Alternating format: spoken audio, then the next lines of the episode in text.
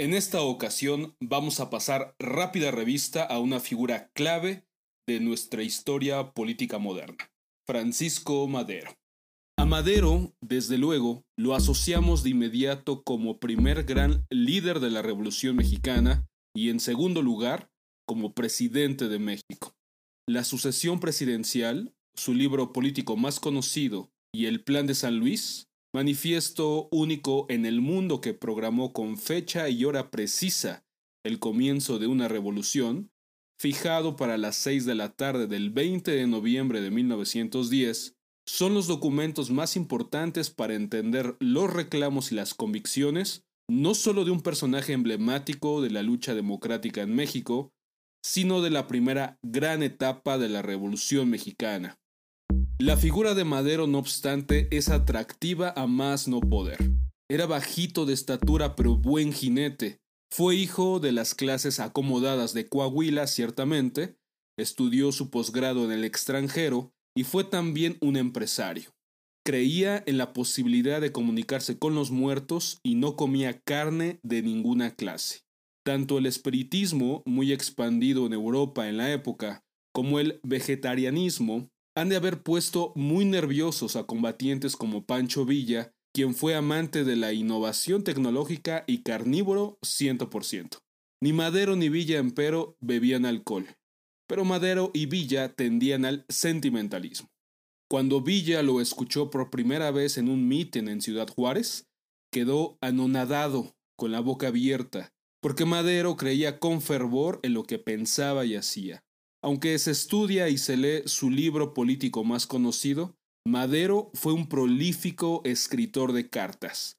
Mantenía intensa correspondencia con su abuelo y su padre, con sus familiares, amigos y hasta con los enemigos. Sin duda, ha sido nuestro demócrata liberal más puro. Nadie como él, o muy pocos como él, la verdad sea dicha. Estás escuchando Bibliotecas Públicas Podcast. Como presidente, Madero duró poco, tan solo 18 meses en el poder. Por desfortuna, no podemos entrar aquí en una disquisición más amplia como lo amerita la actuación de Madero como presidente. Su inamovible convicción democrática lo orilló a dejar hacer y a dejar pasar a la oposición. Lo atacaron con saña y cizaña en la prensa escrita de la época. Sacó a Díaz del poder y del país, en efecto, pero mantuvo intactas las estructuras porfiristas. Aunque su hermano Gustavo, también conocido como la mano dura del maderismo, le advirtió como 30 veces que los jefes militares lo iban a traicionar, Madero mantuvo su confianza en la lealtad del ejército. Los historiadores han conceptualizado como decena trágica a los últimos días de Madero como presidente. Golpe de Estado y traiciones terminaron no solo con la vida de Madero, sino con la del vicepresidente Pino Suárez y también con la de su hermano Gustavo. Sus muertes son lastimosas y escandalosas. Con el asesinato de Madero, además, el país entero perdió las convicciones democráticas durante decenas de años, que sin embargo han podido volver hasta hace poco. Madero sin duda nos ha ofrecido el horizonte necesario para enfrentar la difícil tarea. ¿Y tú? ¿Cómo lees a Madero? De camino a la biblioteca. Un encuentro con el contexto bibliotecario. La biblioteca es mutable. Se construye de la necesidad, del conocimiento y de la calidez del bibliotecario. Cuando era niño, oí muchas veces la frase, escucha tu voz interior. Así que pasé muchas, muchas tardes en silencio tratando de escuchar mi voz. Mi nombre es Idelfonso Moreno, bibliotecario y amigo. Comencemos.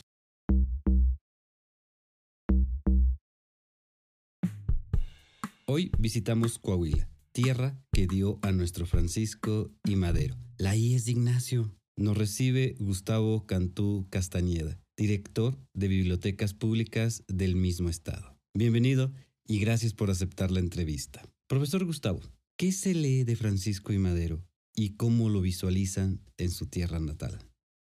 Buen día, soy el profesor Gustavo Cantú Castañeda, coordinador de bibliotecas del estado de Coahuila. Francisco Ignacio Madero González, el primero de los hijos de una familia acaudalada de Coahuila, específicamente del municipio de Parras de la Fuente, a unos 150 kilómetros de Saltillo, capital. En este lugar, el 30 de octubre de 1873, nació Francisco y Madero. Su abuelo, Evaristo Madero, había sido gobernador de Coahuila y la familia era propietaria de numerosas haciendas, bancos. La riqueza de su familia le permitió realizar estudios en Estados Unidos y en Francia. En Francia tendrá fuertes influencias en lo social y en lo personal. En lo social, estudió las ideas que fundamentaron la Revolución Francesa y que fueron básicas para la construcción de la democracia, libertad, igualdad, fraternidad. Y en lo social, entró en contacto con personas que practicaban el espiritismo, una doctrina originada en Francia a mediados del siglo XIX. Máximo exponente fue Alan Kardec, quien definió el espiritismo como la ciencia que estudia la naturaleza, origen y destino de los espíritus además de su relación con el mundo corporal.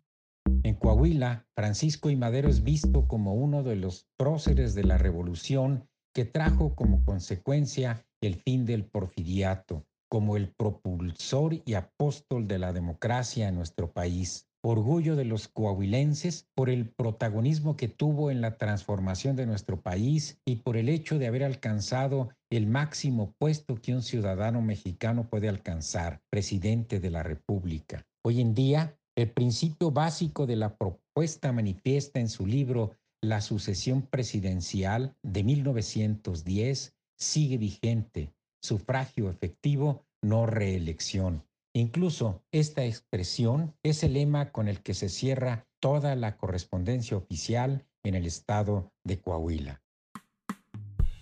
De, los periódicos y escritos que él escribió, valga la redundancia, ¿hay algo en las bibliotecas? En las bibliotecas públicas de Coahuila se encuentran sobre todo libros biográficos acerca de Francisco y Madero. Cito algunos. De la serie La biografía del poder de Enrique Kraus hay dos volúmenes, Caudillos de la Revolución Mexicana 1910-1940 y el otro es Francisco y Madero, Místico de la Libertad.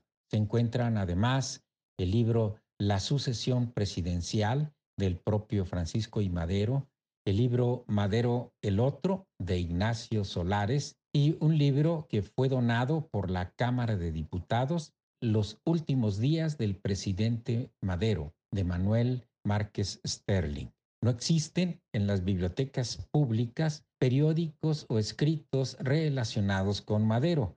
Este tipo de documentos, por su valor histórico, se concentran en el Archivo Estatal de Coahuila, periódicos de la época, revistas con colaboraciones de Madero algunos documentos originales, cartas y escritos.